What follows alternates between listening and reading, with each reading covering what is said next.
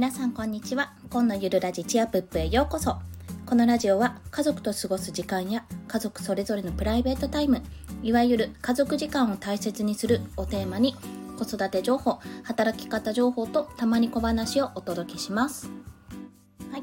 今日はえっと夢を叶えるために必ず行うことについてお話ししたいと思います。というのは 失礼しました。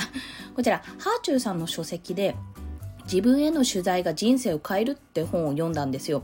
私、Kindle Unlimited に加入していて、多分まだ無料期間中なんですけども、そこであの、ハチューさんがこれ読み放題で読めるっていう情報を聞いたので、ツイッターかな？ハチューさんの。それちょっと試しに読んでみたら、結構あのサクサクっと読めて、あの1日で1日というかもう数時間でものの何時間かで読めちゃったので是非おすすめしたいなと思って今日はそのお話をしていこうと思います。まあ、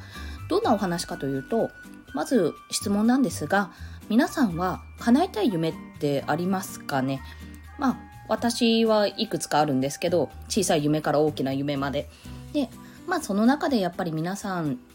もしまあ私が今パッと具体的に思い浮かんだのが、まあ、起業したいとか、お金持ちになりたいとか、海外移住したいとか、まあ、もっと身近な夢で言うと、毎日美味しいものを食べたいとか、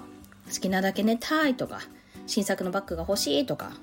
まず、あの人によっていろいろな夢があると思います。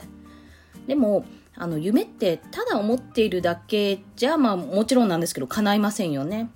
で今回のお話は結論から言うと夢を叶えるために必ず行うことというのは自分のデータをしっかり持つことということです。具体的に言うとどんな質問をされてもすぐに答えられるくらい自分のことを理解していること、これが大切ということです。書籍の中では、あの、ハチューさんが言ってることなんですけども、大きな結果を出していたり、夢を叶えている人は自分のことをよく知っていて、自分のデータをしっかり持っている人が多いという、そういったことが書かれていました。まあ、それは自分自身に取材をしているかのように、日々の経験をデータとして積み重ねていて、それを今と自分の未来に最大限活用できているとそういうことなんですね。まあどういうことか何につながるかっていうと自分にとっての幸せの基準っていうものを理解することができるんですよ。その自分のデータをしっかり持っている人が例えば自分は何が好きとか何に対して幸せを感じるのかどういう状況がいいのかとかどういう環境がいいのかなどもう本当に細かいことから大雑把なことまでいろいろあると思うんですが、ね、まあ、自分の幸せの基準を理解したら、要はその幸せの基準に合わせた行動ができるじゃないですか。変な話、私はちょっと食べるのが好きなので、結構毎日美味しいもの食べたいなって思って生きているんですけど、その美味しいものを食べたいって思うから、じゃあ今日はこんな気分だから、うん、例えば私今日お昼鶏のおかゆ作ったんですけども鶏がゆ炊飯器で。あのなんだっけ塩麹で漬けた鶏肉を冷凍で保存しててあそれ使っておかゆ作ろうと思ってたんですよ。まああのただそれだけなんですけどでもそれを食べようと思ってレシピを調べてどうしたら美味しくできるかっていうのを考えてなおかつ簡単に作れるかも考えトッピングも家にあるもので足りないものがあったらそれを持ってじゃあこれ入れたら美味しいかもっていろいろ試してみて結果としてまあ美味しかったんです。私は満足したんですよ。でこの美味しいものを食べるまあ毎日食べるっていうとこう継続していかなきゃいけないんですけどとりあえずこの今そのお昼を妥協せずに食べたいものを食べるって決めて作って結果的に食べられたっていうことでやっぱり私は幸せなわけですね。幸福度が増しているわけです。こんな風に例えば美味しいものを食べるっていうことが幸せだと感じる人は私のように自分で作れるようにあのレシピを見たりとか料理教室通う人もいるかもしれませんし、まあ、腕を磨くようになりますよね。で日々美味しいものが出されるお店のチェックに余念がない人ももちろんいるかと思います。でそういうのを積み重ねていくと結果的に美味しいものを毎日食べるという夢が叶いますよね。まあ、そんな小さな夢じゃんって思われるかもしれないんですけど結局のところ大きな夢をこう叶えるのに小さな夢からこう叶えていくわけじゃないですか。いきなりお金持ちドーンってこうなるわけじゃないしなれるわけではないと思うのでスモールステップですよね。そういったことから始めていくとだんだんこう具体的にじゃあこれ次はこうしよう。じゃあ次はこうしてみようって。だんだんこう近づいていくんですよねその理想の自分の夢。まあ大きな夢の方ですね。なので自分が何に対して幸せを感じるのかそこをしっかり理解していると具体的な行動に落としやすく夢につながるということです。でここで自分への理解が乏しいと、まあ、周りから何か言われた時に揺らいでしまいがちなんですよね。でまあ私のさっきの食べ美味しいものを毎日食べたいっていう例で言うといや美味しいもの毎日食べたいんだよねって例えば話をして周りからいやいや、そんな贅沢なこと言ってるんじゃないよとか、そんなのが美味しいわけないじゃん。こっちの方が美味しいよとか、まあなんかちゃちゃが入るとするじゃないですか。そういった時に、本当に、本当に自分にとって美味しいものを毎日食べることが幸せなのかってちょっとでもこう理解が足りなくて揺らいでしまうと、あれってなっちゃう。そこで揺らぐと結局、今まで幸せだって感じてたことがあれなんか違ったのかなって思って結局そこに迷いが生じてしまいますよね。でそこに見失ってしまう。まあそれはなんか自分で自ら幸せを手放してしまっているような状態になりますよねそこで。でもちゃんとそこで「えいやそんなわけないじゃん」とか言われた時に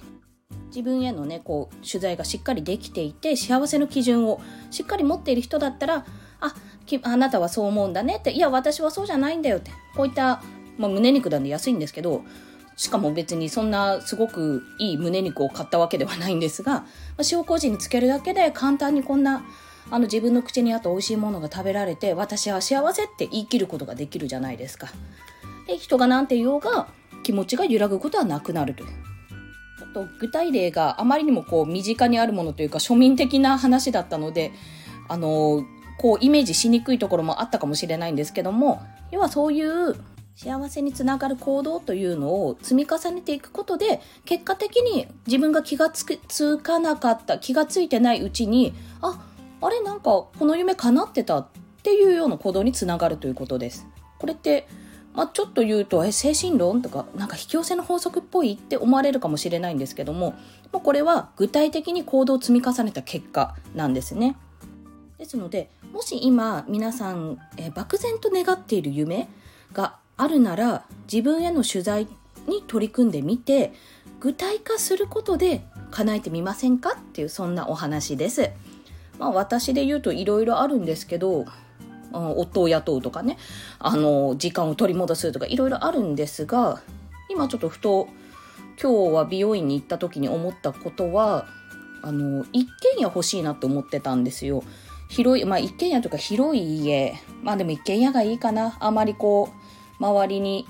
邪魔されないような邪魔邪魔っていうと失礼ですけどご近所付き合いとか全然私好きなんであるのはいいんですが、まあ、あまりあの騒音出しても迷惑がかからないような場所でできれば両実家から近い